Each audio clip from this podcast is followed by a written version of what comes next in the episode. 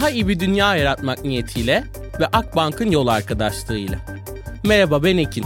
Onarım Atölyesi'nin podcast serisine hoş geldiniz.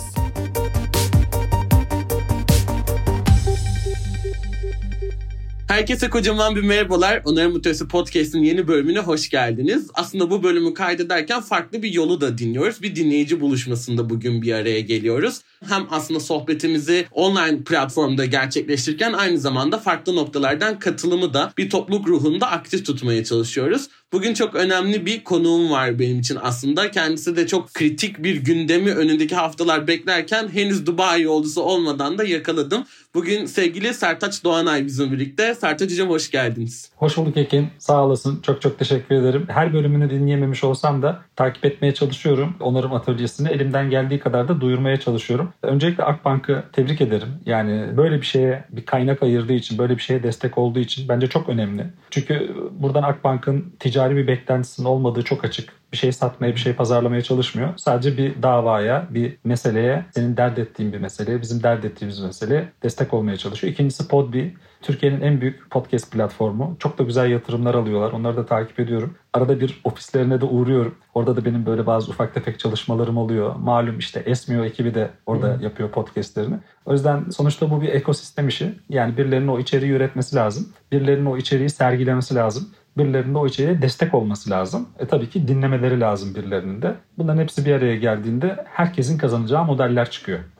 Şahane çok teşekkürler. Bu aslında ekosistemin de bizimle birlikte bir paydaşı olduğunuz için de çok çok teşekkür ediyorum. Ben aslında bu podcast serisinde her zaman en zor diye düşündüğüm yerden başlamaya da gayret ediyorum. Meselelerimizden biraz daha konuya girmeye çalışıyorum. Özellikle siz de çok uzun süredir sürdürülebilirlik konusunu dert ediniyorsunuz, mesele ediniyorsunuz ve sizin meseleleriniz neler? Siz neyi dert ediniyorsunuz? Bu meselelerin bugün hikayenizdeki yeri nedir? Ve neden sürdürülebilirlik diye sormak çok isterim. Ya şöyle hani ben muhtemelen çok büyük bir dava insanı olmayabilirim. Fakat benim de dert ettiğim şeyler var. Ben büyük bir balık tutkunuyum. Yani çocukluğumdan beri Karadeniz'de yetiştiğim için aklınıza gelebilecek Türkiye'de yetişmiş her türlü balığı sofrasında görmüş bir insanım. Fakat son 10 senede 15 senede bu balıkların türlerinin çok azaldığını görüyorum. O beni çok üzüyor. Şimdi izleyen, dinleyen arkadaşlar bunun sürdürülebilirlikle ne ilgisi olacak diye düşünebilir ama şu bilgi bile bizim için tek başına yeterli bence. İçinde bulunduğumuz senede bir ay öncesi itibariyle yaşadığımız 152 gün daha önce yaşanmış bütün günlerden daha sıcaktı. Yani sıcaklık rekorlarının kırıldığı bir senede yaşadık. E ne oluyor? Yani sanıyor muyuz ki işte bitkiler, meyveler, sebzeler, sanıyor muyuz ki balıklar, sanıyor muyuz ki insanlar hava sıcaklandığı zaman sadece terliyorlar? Sadece bunalıyorlar. İşte üzerlerindeki kıyafetleri çıkarıyorlar. Öyle bir şey yok ki. Bizim yaşamımızı etkiliyor direkt bu. Hani yeryüzünde aynı şekilde devam ederse 10 sene sonra 15 sene sonra bulunduğumuz yerlerde yaşam sürdürmek pek mümkün olmayacak gibi görünüyor. Bu benim tamamen kişisel olarak dert ettiğim şey. Sürdürülebilirlik tarafında spesifik olarak şunu çok rahatlıkla söyleyebilirim. İşin içine girdikten sonra gördüm ki tam 2 sene önce aslında sürdürülebilirlik konusunu derinlemesine deşmeye başladım ne kadar da deşersem deşeyim sonuna gidemiyorum. Yani o kadar kalabalık bir konu ki, o kadar geniş kapsamlı bir konu ki sonunda vardığım yerde şunu gördüm. Artık onu anlatıyorum ben konuşmalarımda, konferanslarda veya şirketlerin yaptıkları konuşmalarda. Sürdürülebilirlik bizim yaptığımız işlerin tamamında var. Yani ister insan kaynaklarında çalış, ister pazarlamada çalış, ister genel müdür ol, ister kapıdaki güvenlik ol. Hiç fark etmez. İster üretim yap, ister her şeyini dijitalde yap. Yaptığımız her şeyin ama çevresel sürdürülebilirlikle ama kurumsal sürdürülebilirlikle yani yönetişim tarafıyla öyle söyleyelim. Gerekse sosyal sürdürülebilirlikle bir ilgisi var. Konuyu öyle yaklaştığın zaman daha da fazla merak etmeye başlıyorsun. Benim bu işe başlamamın sebebi şu. Benim her sene Temmuz ve Ağustos aylarında uzun bir tatilim var. Aslında dışarıdan tatil gibi görünüyor da sadece tatil olmuyor. Sosyal medyadan tamamen uzaklaştığım için kendimi kitaplara gömebiliyorum. E, çok değerli büyüklerim, çok değerli arkadaşlarım var. Onlardan akıl almak için onlarla saatlerce konuşabiliyorum. Sürdürülebilirlik de işte bundan iki sene önce yaz tatilinde başlamış bir şey aslında benim o Temmuz Ağustos'ta başlamış bir şey. Ve benim aslında uzun zamandır gözden kaçırmış olduğum bir şey. Yani iki sene önce başlarken geç başlamışım aslında. Daha önceden başlamam lazımmış onu fark ettim. Ve başlama sebebim de şu. Benim yaklaşık 6 senedir yaptığım iş teknoloji iletişimiydi. Sürdürülebilirlik iletişimi de aynı teknoloji iletişimi gibi anlaşılması zor, ondan sonra anlatılması zor, uygulanması zor şeylerin anlatılmasıyla ilgili. Sadece anlatılmasıyla ilgili değil ama yani bunların anlatılması benim işimin sadece bir parçası. Ben aynı zamanda insanları o konularda bilgilendirmek için de bir çaba sarf ediyorum. Yani benim kişisel, bireysel olarak kullandığım bir medyam var. İşte LinkedIn'im var, Instagram'ım var, Twitter'ım var. Bir yandan da tamamen benim ismimin dışında ama işte ekip arkadaşlarımla beraber yürüttüğüm bir LinkedIn sayfası var. Sürdürülebilir bir dünya. Bir yandan her akşam bizim bültenleri paylaştığımız bir sürdürülebilir bir dünya WhatsApp topluluğu var. Bunları böyle yan yana getirdiğin zaman tam olarak hayal ettiğim şeyin şu an gerçekleştiğini görüyorum. Hayal ettiğim şey şuydu. Konuyla hiç ilgisi olmayan, konuyla ilgili hiçbir heyecanı, hiçbir hevesi olmayan insanların dahi günde 3 dakika, 4 dakika ayırarak dünyada sürdürülebilirlikle ilgili ne oluyor? Türkiye'de sürdürülebilirlikle ilgili ne oluyor? Kim kimle işbirliği yapmış? Kim işte karbon emisyonunu %8.4 azaltmak için ne yapmış? Kim işte yeşil hidrojen kullanmaya başlamış? Kim işte kendisine bir kota koymuş, yönetim kurulunda kadınların oranı minimum %50 olacak gibi şeyleri öğrenebilmesini mümkün kılmak istiyordum ben. Benim bütün hedefim buydu. Ve bunu yaparken de insanları tabir yerindeyse yormadan yapmak istiyordum. Çünkü hani bülten dediğimiz şey biraz can sıkıcı bir şey olabilir. Hele de sürdürülebilirlik konudan uzak insanlar için epey can sıkıcı bir şey olabiliyor. Çünkü o bahsettiğim dönemde, iki sene önce benim bu işe girdiğim dönemde bana söylenen ortak şey şuydu. Sürdürülebilirlik maalesef hep akademik bir dille, böyle elitist bir dille ifade edilmiş, dile getirilmiş. Dolayısıyla ne olmuş? Kurumsal hayatta çalışanlar diyelim, beyaz yakalılar özellikle diyelim. Konunun dışında kalmışlar. E ne olmuş? Yani işte şirketlerin bazılarında bir sürdürülebilirlik komitesi var. Bazılarında sürdürülebilirlik departmanı var. Onun direktörü var. 5000 kişilik şirkette 5 kişinin olduğu bir sürdürülebilirlik komitesinin işiymiş gibi algılanmış çoğunlukla bu. Yani dolayısıyla o geri kalan 5000 kişi mesela pazarlamada çalışan arkadaş şey demiş. Bunun benimle ne ilgisi var? Ya da insan kaynaklarında işe alımda çalışan arkadaş demiş ki ya sürdürülebilirlikle ilgili zaten orada bir komite var. Onlar zaten raporu hazırlıyorlar senede bir. Bizden de veri istiyorlar. Biz o verileri sunalım. Tamam bitti demiş. Fakat işte içinde bulunduğumuz dönemde ister insan kaynakları, ister pazarlama, ister bir başka yerde ol.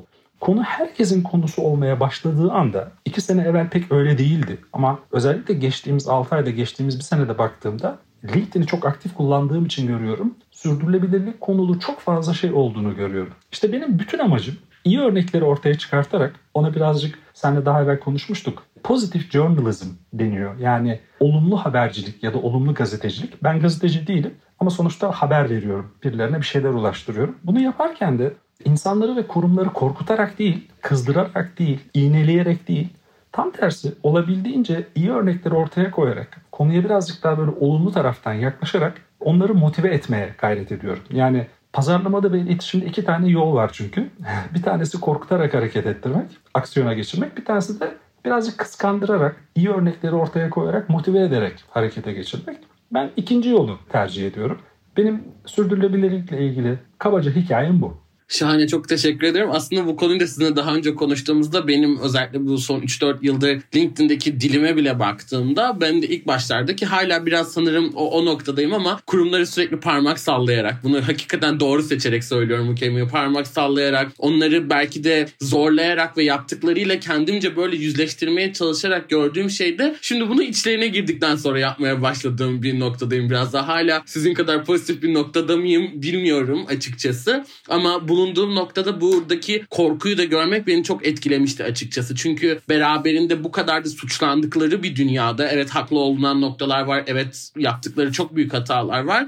Ama biraz da meydana bir şey getirmede de büyük bir korku yarattığını da böyle gözlemlediğim eşikte çok çok teşekkür ediyorum. Özellikle bu bahsettiğiniz yayıncılık topluluk meselesine biraz daha gireceğim ama özellikle Türk kaybıyla konuyu açmanız beni çok çok düşündürdü. Çünkü genellikle ben de onarıcılığı anlatmaya, sürdürülebilirliği anlatmaya çalışan Türk kayıplarında bazen şu soruyla hakikaten karşılaşıyorum. Evet tamam hani evet yazık kayboluyor ama bu niye önemli ki sorusu. Aslında bu hem adalet hem sürdürülebilirlik hem de yaşamın var olması noktasında iklim krizinden açısından daha geniş bir perspektifte artık çevresel sürdürülebilirliğe bakmak için de çok çok önemli. Ve şunu söylediniz. Deştikçe daha da aslında gidiyor, derinleşiyor. Ben de biraz bunu sormak istiyorum. Bugün kurumlarla özellikle çok çalıştığımda ve genellikle benim gördüğüm birkaç örnekte iletişim departmanlarında genelde iletişim işini çok iyi yapan isimlere hadi sürdürülebilirliği de yaparsın dendiğinde şu mesajla çok karşılaştım. Ama Ekin ben sürdürülebilirliği bilmiyorum ve nasıl öğreneceğim? Sürdürülebilirlik bu kadar büyük bir konuyken özellikle sizce bu konunun büyüklüğü bir korku yaratıyor mu kişilerde ve kurumlarda? Hem de sürdürülebilirlik sizce nasıl öğrenilir? Hem bireysel olarak hem de kurumsal olarak. Önce olumlulukla ilgili, iyimserlikle ilgili müsaadenle bir ekleme daha yapayım. Kulakları çınlasın Salim Kadı Beşegil benim sürdürülebilirlik konusundaki en önemli öğretmenlerimdendir kendisi. Yani en başında da bu işe girmeden de kendisiyle epey konuşmuştuk, sohbet etmiştik. Bana kaynaklar ve kişiler önermişti. Hala da konuşuruz, hala da bazı şeyleri tartışırız. Yani öyle mi olsaydı, böyle mi olsaydı. O bana der ki çok fazla iyimsersin. Ben de ona derim ki birilerinin de iyimser olması gerekiyor. Çünkü evet farkındayım işte doğada bir sürü değişiklik oluyor. Evet farkındayım yani 152 gün rekor sıcaklıklar. Evet farkındayım Türkiye'de kadına şiddet var. Evet farkındayım ya dünyada hala köle hayatı yaşayan insanlar var. Evet farkındayım işte dünyanın %5'lik bir kısmı yani en zengin %5'lik kısmı karbon emisyonunun %80'ini oluşturuyor. Evet bunların farkındayım. Ama ve lakin şunun da farkındayım. Bir kere zaten insan tek başına sürdürülebilir bir varlık değil ki. Yani mantık olarak baktığımız zaman biz oksijeni tüketiyoruz, karbondioksit salıyoruz. Bir insan organizmasına baktığın zaman dünyaya hiçbir katkısı yok. Yani dünyayı aslında kirleten bir varlığız biz baktığında. Aynı şey kurumlar için de geçerli dünyanın en sürdürülebilir kurumları listeleri ve indeksleri var biliyorsun. İşte adı en çok geçenler hani en bilinenler diyelim. Bir tanesi Dow Jones Index, işte bir tanesi Corporate Knights Index. Bunlarda en yüksek puan alan şirketlere baktığın zaman ki ben çoğuyla işbirliği yapıyorum, çoğuyla tanışıyorum. Onların bile mükemmel olmadığını görüyorsun. Yani bir yandan üretim, işte bir yandan satış, pazarlama vesaire yaparken sürdürülebilirlikte zaten mükemmel olmak diye bir şey söz konusu değil. Ama şu mümkün. Dünden daha iyi olabilirim. Yani geçtiğimiz aydan daha iyi olabilirim ya da geçtiğimiz seneden daha iyi olabilirim. Örnek veriyorum. Yani hiç mi bir şey yapamadın kardeşim? Biz biliyoruz ki Türkiye'de kullandığımız elektriğin yaklaşık %40 ila %45'i kabaca böyle yarısı yenilenebilir enerjiden sağlanıyor. Ne zaman ki ben kurumsal olarak ya da bireysel olarak yeşil tarife diye bir şey geçtiğimde bunun %100'ünün yenilenebilir enerjiden sağlanma ihtimali var. Yani fosil yakıtları bunun tamamen dışında bırakma ihtimali var. Sadece bir örnek olarak söylüyorum bunu. Yani sürdürülebilirliğin temeli bu diye söylemiyorum. Dolayısıyla bizim kurumlar olarak ister 50 kişi olsun ister 30 bin kişi olsun fark etmiyor. Sürdürülebilirlik konusunda daha iyi olma şansımız var. Zaten anlatmaya çalıştığım şey de benim bu. Yani mükemmel olalım diye bir şey yok. Ama daha iyi olmak mümkün. Bu bir yolculuk bir de. Tabii diğer kurumsal iletişim projelerinden farklı olarak diğer diyorum çünkü sürdürülebilirlik bir kurumsal iletişim faaliyeti olarak görülüyor Türkiye'de. Ve bunun çok doğru olmadığını düşünüyorum en başta onu söyleyeyim. Lütfen kurumsal iletişimci arkadaşlar bundan alınmasınlar. Çünkü konu iletişimin çok daha ötesinde bir şey. Yani iletişim bunun anlatılmasına, bunun iletişimin yapılmasına gerçekten destek verebilecek bir disiplin. Bunun üniversitesi var çünkü iletişim fakültesi var benim ders verdiğim Kadir Has'ta. Ama ve lakin konu sadece onunla bitmiyor. Yani sürdürülebilirliğin çevresel tarafıyla ilgili Ekin de ki bana bugün sen başlasan herhangi bir şirketin çevresel sürdürülebilirlikle ilgili departmanında stajyer olarak, uzman olarak işe başlasan yapabilir misin diye sor bana. Cevabım çok net hayır olur. Yani orada o kadar fazla hesap, kitap, ondan sonra fen bilgisi, matematik bilgisi, mühendislik bilgisi var ki. Yani çevre mühendisliği diye bir şey eften püften bir şey değil. Yani bir mühendislik alanı bu. Türkiye'de yaklaşık herhalde 30 senedir olan bir fakülteden bahsediyoruz. O yüzden konuya birazcık böyle yaklaşmakta fayda var. Gelelim aynen senin sorduğun yer. İletişimciler bu işten biraz korkuyor mu? Sadece iletişimciler korkmuyor ki. Herkes bu konudan korkuyor. Yani bizim temel olarak konuştuğumuz yani onu tek referans olarak görmemek lazım. Başka tablolar da var ama 2015'te UNDP'nin yani Birleşmiş Milletler Kalkınma Programı'nın kolay anlaşılması, üzerine kolay çalışılması için hazırlamış olduğu bir tablo var. Rengarenk bir tablo. 17 tane kutucuğun olduğu sürdürülebilir kalkınma amaçları olan tablo. Şimdi sen o sürdürülebilir kalkınma amaçlarından herhangi birinin içine tıkladığın zaman yani o başlıklardan birinin içine tıkladığın zaman her birinde 8-10 tane alt başlık görüyorsun. Yani işte ne bileyim toplumsal cinsiyet eşitliği dediğimiz şey tek bir şey değil ki. Ya da işte iklim krizi dediğimiz şey tek bir şey değil ki. Onun böyle bir sürü alt başlığı var. Dolayısıyla sadece bir tanesini bile anlamaya çalıştığın zaman gerçekten sarpa sarabiliyor. Konu hakkında bilgin yoksa, tek başına iletişimcinin, tek başına bir genel müdürün, tek başına bir şirketin IT direktörünün, tek başına bir pazarlama müdürünün bunları anlamak gibi bir şansı yok. Ama şu mümkün. Benim yaptığım şey de o. Dedim ya sana örnek olarak söylüyorum bak çok samimi. De ki bana şu an bir şirketin sürdürülebilirlik departmanına gidip çevresel sürdürülebilirlikle ilgili bir pozisyonda koltuğa oturabilir misin diye sor. Cevabım çok net hayır. Ama anlama becerim ve anlatma becerimle şunu yapabiliyorum. Sürdürülebilirlikte bir şey var. Bir gidişat var. Dünyanın gittiği bir yer var. Enerjide dünyanın gittiği bir yer var. Otomotiv endüstrisinde dünyanın gittiği bir yer var. Deniz taşımacılığında, hava taşımacılığında dünyanın gittiği bir yer var. Bütün bunların bizim işimizi nasıl etkileyeceğini ben anlayabiliyorum. Bunu anlatabiliyorum. Dolayısıyla şirketlerin temel olarak bence yapması gereken şey bu. Buradaki bu trend, buradaki gidişat diyelim. Trend böyle çok havalı bir şey. Gidişat diyelim ona. Ne demek istiyorum? Biraz daha somutlaştırayım izninle. Önümüzdeki sene 2024'te Avrupa Yeşil Mutabakatı diye bir şey geliyor. Şimdi Avrupa Yeşil Mutabakatı dediğin zaman Türkiye'nin ihracatının 3'te 2'den daha fazlasının Avrupa Birliği'ne yaptığını düşünürsek ki Türkiye ekonomisinin de çok büyük bir kısmının yine 3'te 2'sinin yaklaşık COBİ'lerden geldiğini hesaba katarsak bu yeşil mutabakattan haberi olmayan şirketlerin çok büyük bir kısmını yaptıkları ihracattan mahrum kalacağını görüyoruz. Bu o kadar büyük bir tehlike ki. Yani normalde sen işte burada üretiyorsun, Fransa'ya, Almanya'ya bir şey satıyorsun. Ya yeşil mutabakat diyor ki yani kabaca, bak kardeşim sen yine bunları bana satmaya devam edebilirsin. Ama ve lakin benim artık bazı ek şartlarım var. Bu ek şartlar doğrultusunda senin bana bunları bunları bunları bunları raporlaman gerekiyor. E şimdi raporlama dediğin şey 3 günde olmuyor ki Ekin. Yani sen biliyorsun o işi. Sürdürülebilirlik raporu hazırlamaya kalktığın zaman minimum bir senesi var. Yani oturup hazırlaman lazım o verileri toplaman lazım. Yani Türkiye'de veri toplama ondan sonra veri setleri oluşturma dediğin zaman Türkiye maalesef çok sıkıntılı bir ülke.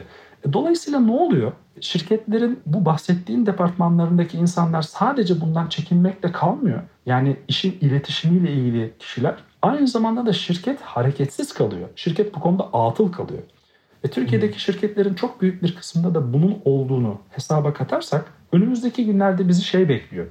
Konunun bir pazarlama, konunun bir sürdürülebilirlik aracı olmadığının tek başına anlaşılması için bunu söylüyorum. İşin kendisini yapamaz hale geleceğiz. Yani üretim, ondan sonra satış, satıştan para kazanma, belli insanları istihdam etme. Hani kabaca bir kurumun şeyi budur, yapısı budur. E şimdi ürettiğin malı Avrupa'ya ya da işte benzer yerlere satamadığın zaman bu sebeplerle ne yapacaksın? Yani sürdürülebilirlik konusu senin gündeminde değilse sen zaten ticari olarak hayatta kalamayacaksın. Demeye çalıştığım şey o. Yani işi böyle birazcık şey görüyorlar hala. Yani entel dantel işler, yeşil işler. Ya hallederiz. hallederiz ya çözeriz ya. No, ya ne olacak tamam o, onun da bir danışmanı var. Orada bizi hazırlar. Mesele o değil yani. Ticari varlıklarıyla ilgili çok ciddi bir tehlikenin beklediğini maalesef maalesef küçük şirketlerin çok büyük bir kısmı büyük şirketlerin de önemli bir kısmı maalesef farkında değil. Ama işte bizim yaptığımız bu yayınlar, senin bir yandan yaptığın şeyler, işte etkinlikler, benim bir yandan o hazırladığım bültenler, ne bileyim orada birinin bir canlı yayın yapması. Çok güzel zirveler var, çok güzel etkili zirveler var. Bir sürü konu tartışılıyor orada. E bunların hepsinin bir bilinç yaratmaya katkı getirdiğini düşünüyorum. Benim de bütün amacım yaptığım şeylerin önemli bir kısmı ticari. Sonuçta ben yayıncıyım ve konuşmacıyım. Bundan para kazanıyorum. Ama çok önemli bir kısmını da herhangi bir beklentim olmadan işte o WhatsApp grupları, LinkedIn sayfaları bunları olabildiğince yaymak için kullanmaya gayret ediyorum. Çok teşekkürler. Özellikle burada işin kendisini yapamaz hale geleceğiz. Böyle özellikle benim de altını çok çizmek istediğim konulardan bir tanesi. Gerçekten ben de ilk sürdürülebilirlikle, yeni ekonomilerle ilgilenmeye başladığımda biraz daha beni böyle dinlerken insanlar ya da yazılarımla ilgili yorumları ya ne kadar idealist bir insansın, ne güzel, ne kadar iyi yüreklisin diyorlardı. Ama bugün yeni ekonominin gittiği yeri o kriz çağında var olacak ekonomiyi biraz daha anlatmaya başladığında ah şimdi senin yönetim kurullarının da dinlemesi gerekiyor gibi böyle bir evrime ve bir daha fazla soru sorma evrimini gözlemlemek beni de çok mutlu ediyor açıkçası. Çünkü biraz daha gerçekten o işte iyi çocuklar, iyi insanlar, dünyayı düşünenlerden hakikaten ekonominin gidişatıyla ilgili bir söz söylüyorlar. Dünya galiba hakikaten buraya gidiyordaki o zihniyet dönüşümünü görmek çok çok kıymetli geliyor bana da açıkçası. Özellikle geçen gün katıldığım bir zirvede bir yönetim kurulu başkanı geldi ve bana dedi ki ya biz hiç böyle bakmamışız galiba bu konuya dedi de sen işte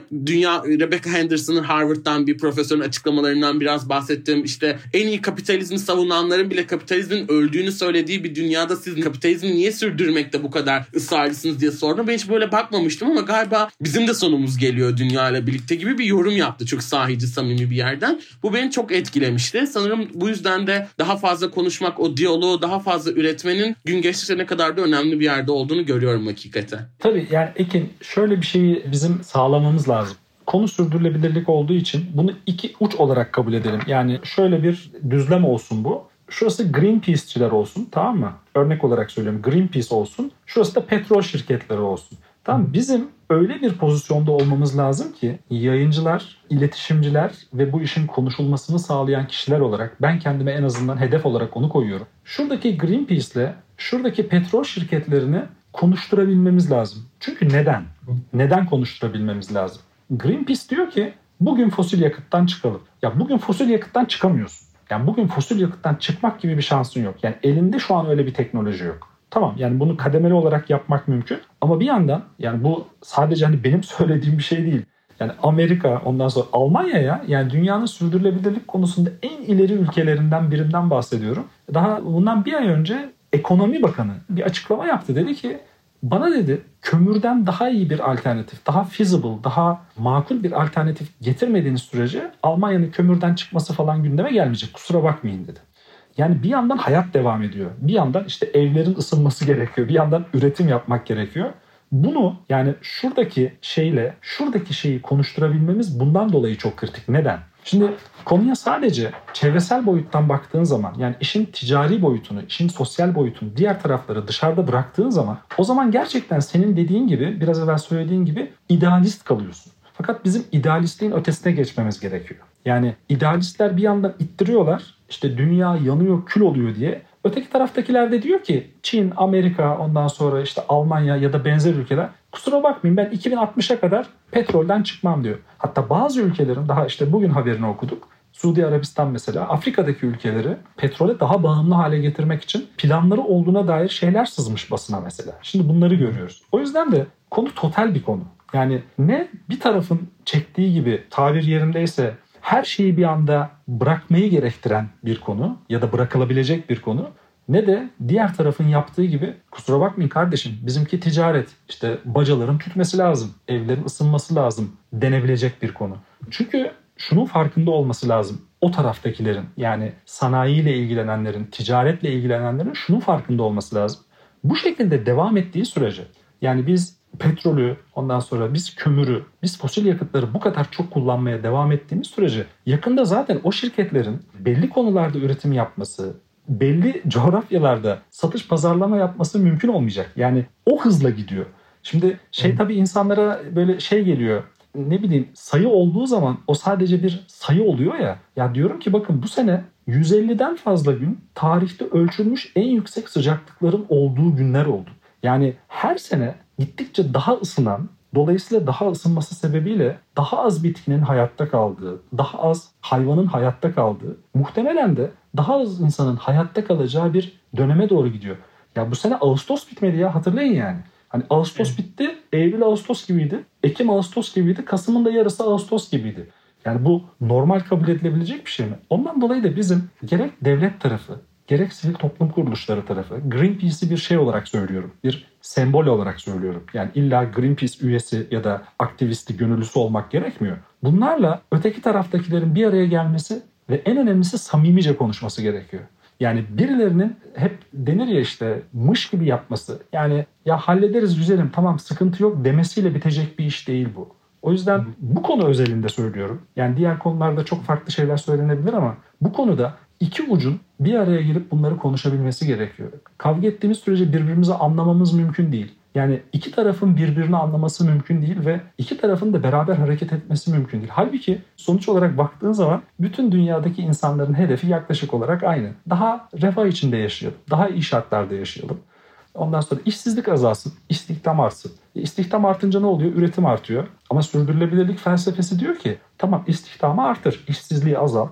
Üretimi de artır. Çok güzel. Şirketler para kazansın. Daha fazla şey olsun. Daha fazla refah içerisinde yaşayalım. Çok güzel.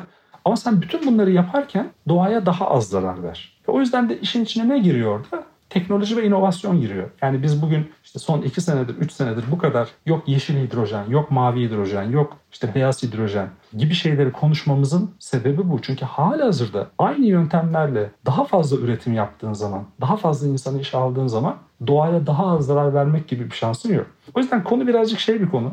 Tek taraflı bir konu değil. İlk defa hani sürdürülebilirlikle ilgili bir şeyler dinleyen kişiler varsa şu an kulaklıklarıyla ya, ya da yanlarındaki bilgisayarlarından, telefonlarından konuya bu açılardan da bakmalarını çok arzu ettiğim için bu detaylara girmeye gayret ediyorum.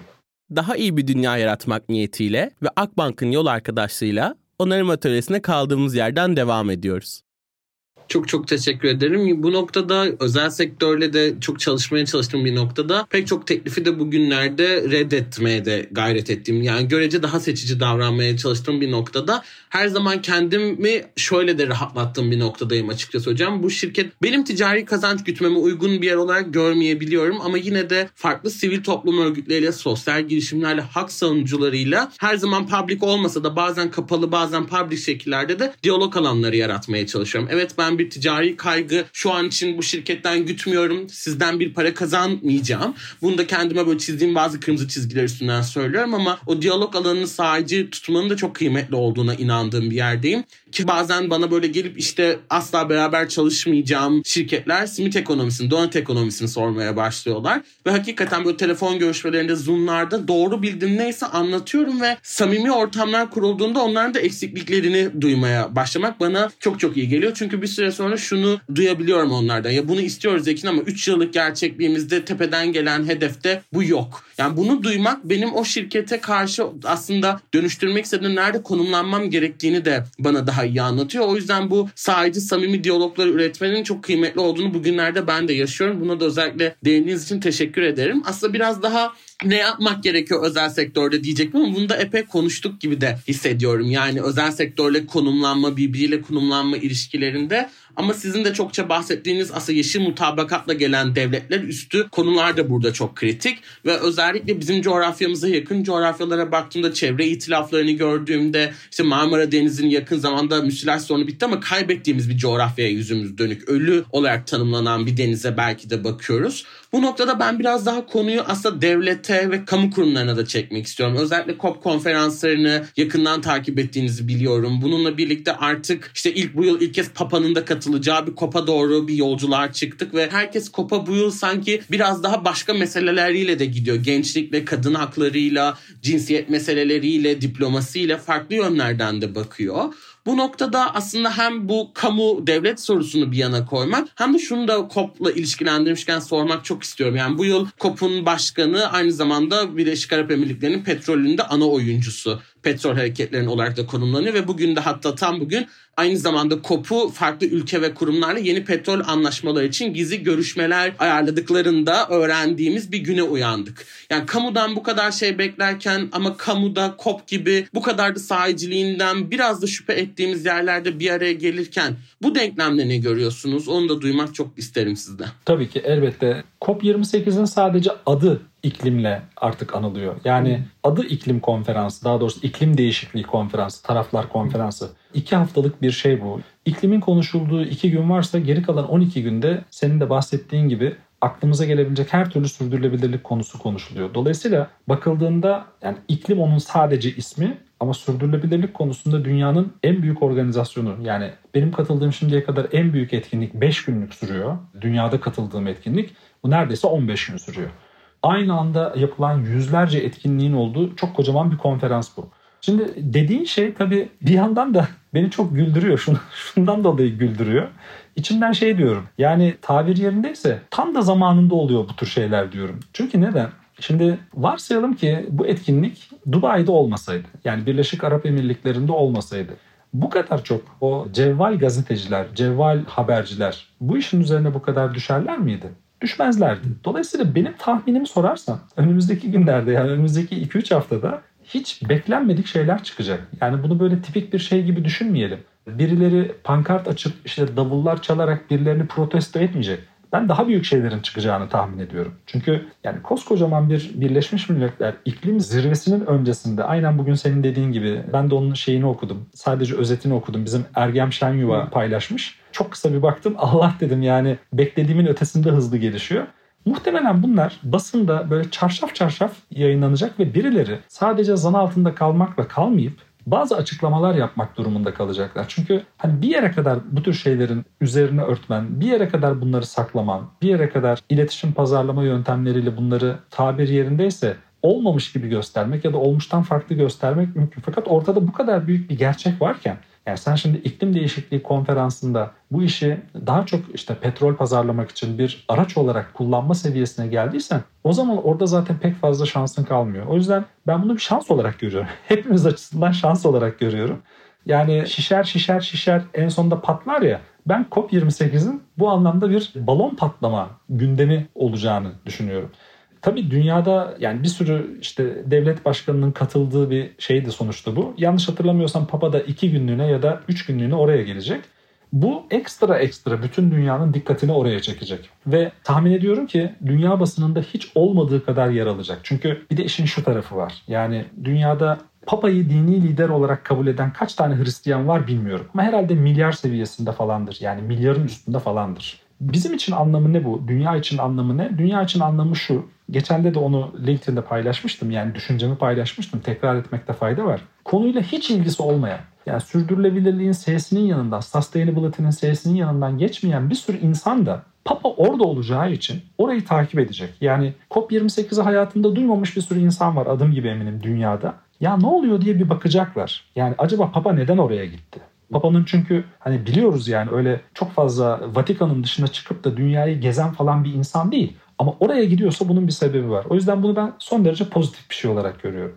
Şey konusunda da dediğim gibi yani bunu bir şans olarak görüyorum. Tabir yerindeyse o balonun şiştiğini, şiştiğini, şiştiğini ve orada böyle bir çizik atılacağını ve patlayacağını düşünüyorum. Çok da merakla bunu bekliyorum. Çünkü bunlar böyle çok da yenilir yutulur şeyler değil Ekin yani çok kıymetli. Özellikle bu kadar artık kamudan, devletlerden de beklentimizin çok yüksek olduğu regülasyonlarla işin çözüleceğine inandığımız noktada sanki bu yıldan itibaren artık çok kaçacak noktaların da kalmadığını ve ak ve beyazı da gerçekten çok daha net görebileceğimize inandığım bir kop da ben bekliyorum açıkçası. Umuyorum da böyle olacak çünkü burada artık kamunun düzenleyici olarak 21. yüzyılın yeni ekonomisinde olmadığı bir geleceği de çok göremiyorum açıkçası. Devlet sahneden bu kadar indirildiği bir senaryoda artık hesap soran soran ve hesap veren noktasında sanırım özellikle sürdürülebilirlik konusunda yeni dönemde göreceğiz gibi düşünüyorum da ben. Öyle gibi görünüyor. Katılıyorum sana. Çok teşekkür ederim. Buradan aslında yayıncılık meselesinde soracaktım ama onu da epey de konuştuğumuz bir noktadayız. Yani bilgiye ulaşma, bilginin demokratikleşmesi ve insanların artık bu hızlı akışkan çağ içerisinde bilgiye ulaşması çok çok kıymetli. Ben son olarak aslında size şeyi de çok sormak isterim. Yani hem bu yayıncılık meselesinin 21. yüzyıldaki devamını nasıl öngörüyorsunuz? İşte örneğin bu yeni medya türevleriyle neye evrilebilecek? Yayıncılık özellikle sürdürülebilirlik alanında önemini koruyarak devam edecek mi? Ve bununla birlikte bunun topluluk etkisiyle nasıl bir bağdaşıyor olacak? Bunu da çok merak ediyorum. Özellikle genç enerji, social touch gibi bugünlerde de özellikle yurt dışındaki toplulukları da bir araya getirdiğinizi izlediğimiz bir senaryoda yayıncılık etkisi nereye kadar devam edecek ve bu topluluk meselesiyle nasıl kesişecek sizce? Elbette. Benim şu an elimdeki en büyük güç yayıncılığım ve topluluklar. Yani hitap ettiğim, gerek içinde bulunduğum, gerek kurmuş olduğum, liderlik ettiğim topluluklar. Ben yayıncılık konusunda biraz farklı bakıyorum. Yani benim LinkedIn profilim tek başına aslında bir yayıncılık kanalı. Ve baktığın zaman orada işte ayda ortalama yaptığım paylaşım sayısı 80 civarıdır. Yani günde 2-3 oluyor bazen daha da artıyor. Yaklaşık 80 desek. O 80 tane içerikten belki 3 tanesi, belki 4 tanesi, belki daha azı benim sıfırdan ürettiğim şeylerdir. Baktığım zaman benim paylaştığım şeylerin %90'ı, %95'i bir yerlerde paylaşılmış olan yani birilerinin üretmiş olduğu içeriklere benim yaptığım yorumlardır. Yani alırım işte atıyorum The Guardian'da bir şey okurum. Ne bileyim işte New York Times'ta bir şey okurum. Financial Times'ta bir şey okurum. Türkiye'de Web Tekno'da, Web Razi'de orada burada bir şey okurum. Bunu daha önceki bilgilerimle yani yaklaşık işte 20-21 senedir kurumsal hayatın içindeyim sonuçta. Temelde pazarlamacıyım ben. Son dönemlerde iletişim benim alanım.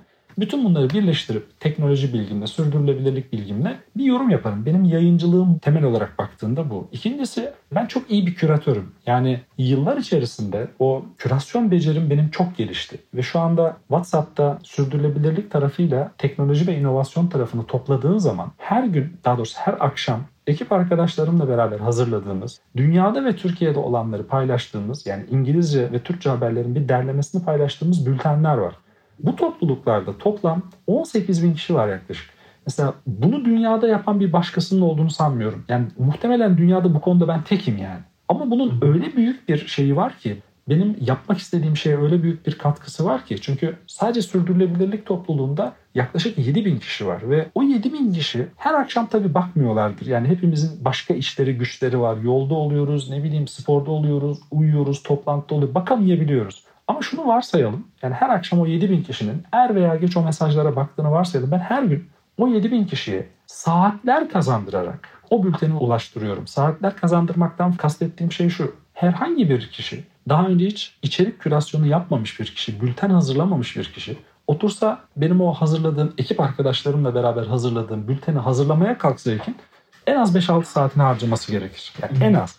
Benim kafa öyle çalışıyor. Ben diyorum ki içimden o 7000 kişiye her gün 5 saat çarpı 7000 zaman kazandırıyorum ben. Yani benim esas hedeflediğim şey o. Çok kısa süre içerisinde birkaç dakikada saatlerce uğraşıp bulamayacağı haberleri tek bir WhatsApp mesajıyla ulaştırabiliyorum. Ve bu beni bambaşka bir yere koyuyor. Neden bambaşka bir yere koyuyor? Geçen sene COP27'de bunu çok net yaşamıştım. Değerli bakanlık yetkililerimiz yani daire başkanları gelip bana bunun için teşekkür etmişlerdi. Yani biz bakanlık olarak da aslında bu tür şeyleri yapmayı çok istiyoruz ama böyle bir ekibimiz yok. Yani buna ayırabilecek bir vaktimiz yok. Bu tür haberleri sizden alıyoruz demişlerdi. Şimdi bu o kadar büyük bir iltifat ve benim için bir motivasyon ki. Çünkü para karşılığı yapmıyorum ben bunu. Yani kimseyi de zorlamıyorum. İsteyen o WhatsApp grubundan ayrılıyor çünkü. Ayrılıp tekrar girenler falan da oluyor. Neden bunların detayını anlatıyorum?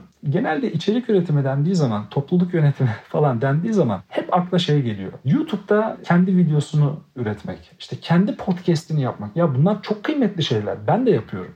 Ben de canlı yayın yapıyorum. COP28'den de yapacağım şimdi. Ama hikaye bu değil sadece.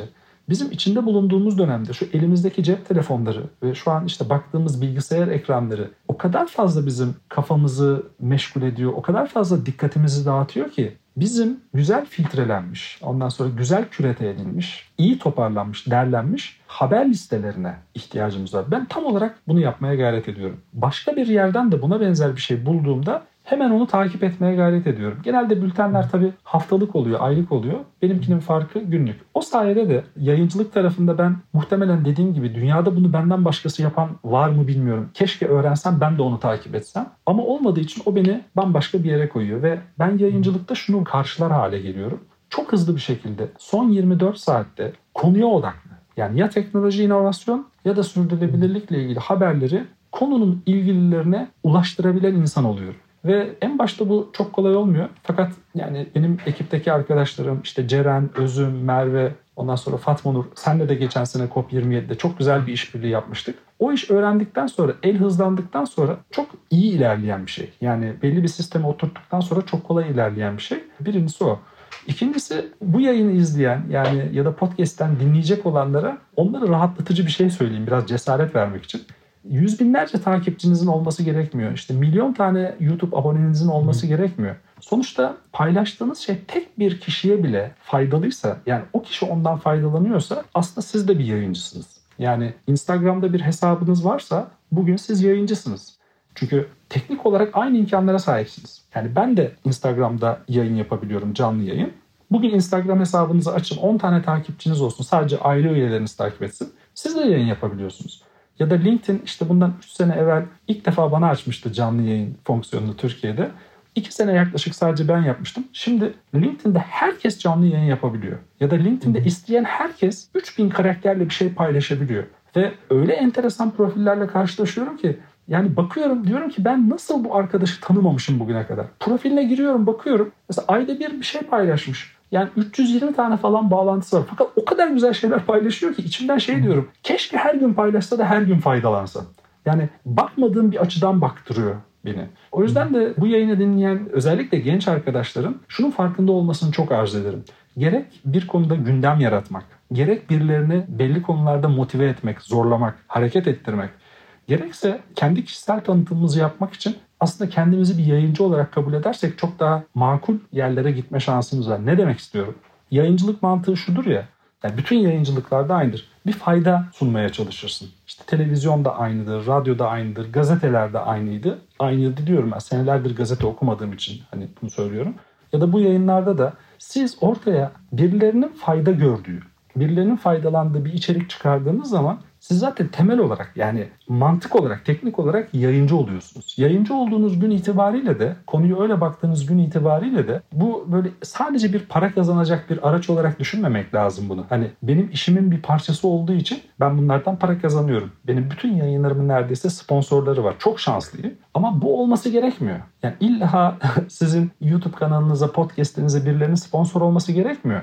Sonuçta o sizi diğerlerinden farklı bir kategoriye koyuyor. Çünkü dünyadaki bütün sosyal medya kullanıcılarını yani bütün dijital kullanıcıları düşündüğümüz zaman hani hatırı sayılır üzerine çalışılmış içerik üretenlerin oranı %1-2'yi falan geçmiyor.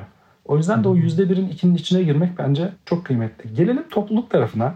O açıdan çok şanslıyım Ekin. O biraz bende doğuştan gelen bir şey. Yani ben çok büyük çabalar sarf etmiyorum onun için. Benim hayatımın gidişinde var o. Yani ben sadece aklımda bir, bir şey düşünüyorum. Diyorum ki bu amaç etrafında birileri toplandığında buradan bir fayda çıkar diyorum ve anında onu harekete geçiriyorum. Bu dünyanın herhangi bir yerinde de olabiliyor işte. Senin dediğin gibi geçen hafta Paris, Berlin, Londra'da yine bu yayıncılığımın bana sağladığı avantajlarla LinkedIn'den yaptığım duyurularla kurduğum WhatsApp grupları sebebiyle çok güzel buluşmalar yapabildim. Yani o oralardaki Türkleri toplayabildim ki Londra'da son 8-10 senedir yapılan resmi resepsiyonlar, Cumhuriyet Bayramı resepsiyonları dışında 100 kişi bir araya hiç gelmemiş. Yani ben kalkıyorum şeyden İstanbul'dan Londra'ya gidiyorum orada yaşamayan biri olarak ama bu insanlar toplanabiliyor. Neden bunu anlatıyorum? Benim için hani bir gurur kaynağı ama artistlik yapmak için anlatmıyorum. Bunun mümkün olduğunu söylemek için anlatıyorum. Elimizdeki kaynaklar yani basit bir WhatsApp ve basit bir LinkedIn aslında bizi bütün dünyadaki insanlarla bir araya getiriyor. Ya da bizim bütün dünyadaki insanları bir araya getirmemize kaynak oluyor. O yüzden de yayıncılık artı topluluk yönetimi dediğin zaman sabaha kadar anlatacak malzemem var. Sadece insanların faydalanacağı bir şey üzerinden hareket etmek lazım. Yani topluluk yönetimi dendiğinde akla hep şey geliyor. İşte bir şey oluşturalım.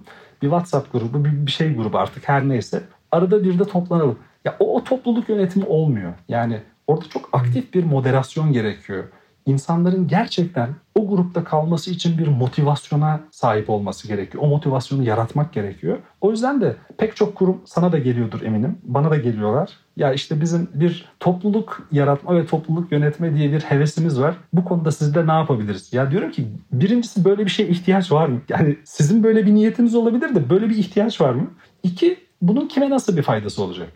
Şimdi o soruyu sorduğun zaman kime nasıl faydası olacak sorusunu sorduğun zaman verilen cevapların bir kısmı maalesef şey oluyor. Yani bizim işte belli projelerimiz var. O projelerin biraz daha yayılmasını istiyoruz. Anladım ama bu sizin faydanız. Yani onlara faydası ne bunun? Dediğin zaman maalesef o sohbetlerin sonuna geldiğimizi görüyoruz. O yüzden konuya ne olursunuz topluluk yönetimi dendiği zaman biraz samimi yaklaşalım ya. Yani hiçbirimiz şey değiliz. Hiçbirimizin zeka seviyesi birbirinden daha az değil. Yani birileri bizi yemeye çalıştığı zaman biz bunu anlayabiliyoruz tabir yerindeyse. O yüzden mümkün olduğunca şeffaf olalım. Yani hatalar olabiliyor, eksiklikler olabiliyor ama o topluluktaki insanların her birinin yani 800 kişi bile olsa grupta her birinin tek başına bir insan olduğunun farkında olması gerekiyor. Topluluğu yöneten veya topluluğu geliştiren kişinin. İkincisi de her bir kişiye bir fayda sunması gerekiyor. Yani bu yüz yüze buluşmalar olabilir, bu bilgi olabilir. Benim WhatsApp gruplarındaki gibi. Yani benim o WhatsApp topluluğundaki insanların %95'ini tanımıyorum ben Ekin. Yani %95'inin numarası bende kayıtlı değil.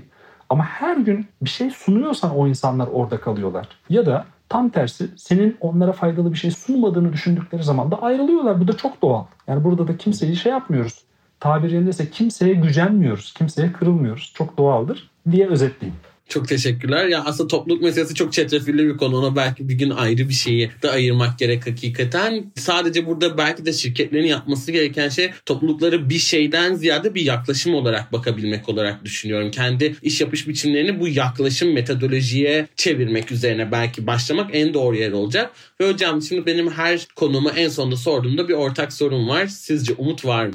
Umut olmaz mı ya? Umut olmaz mı? Yani Kesinlikle var. Çünkü neden var? Daha bu sabah kahvaltı yaparken şey izliyordum. Netflix'te enteresan bir filme denk geldim. Ben de mesela hemen bir ışık yandı. Filmin konusu şey. Bir şirket var. Senden para karşılığı yani sana bir para ödüyor ya da borcuna karşılık işte senden 5 seneni 15 seneni alıyor. Yani yaşamının 5 senesini alıyor. Senden aldığı o yaşamı da parası olan bir başkasına veriyor. Ya da borcu karşılığı bir başkasına veriyor. Şirketin yaptığı şey bu. Bir işte biyoteknoloji şirketi denebilir yani. Orada bir diyalog vardı. Diyalog da şeydi. Tabii 2060 yılında falan geçiyor herhalde bu muhabbet Almanya'da. Dedi ki oradaki kadın, başroldeki kadınlardan biri. Sonunda dedi iklim krizini dedi ne alaka diyeceksin yani. Gerçekten konu oraya gelmiş filmde yani. Hani o, o sebeple izlememiştim de oraya gelmiş. Artık dedi iklim krizini durdurduk dedi, yendik dedi. Çünkü dedi dünyanın en zengin %5'inin yani en zengin %5'ten kastım en zengin %5 muhtemelen dünyanın bütün parasının %90'ına falan sahip. O en zengin %5'i yenilenebilir enerjiye yatırım yapmaya ikna ettik çünkü dedi seneler önce dedi. Dolayısıyla dedi iklim krizini durdurduk dedi. Ya dedim ki acayip güzel bir şey bu. Yani şunun farkında olmak yeterince umut verici değil mi? Biz her gün birilerini ikna etmek için çalışıyoruz. Yani birilerini harekete geçirmek için, birilerini özendirmek için, birilerine o işte olumsuz davranışı bıraktırmak için. İstersen bunu enerji tarafında düşün, istersen cinsiyet tarafında düşün fark etmiyor. O olumsuz davranışı bitirip olumluya geçirmek için çabalıyoruz ya günün birinde gerçekten bu çabalar bir karşılık bulabilir ve birileri ikna olabilir. Yani biz henüz sürdürülebilirlik iletişiminde doğru noktaya gelmiş olmayabiliriz Ekin.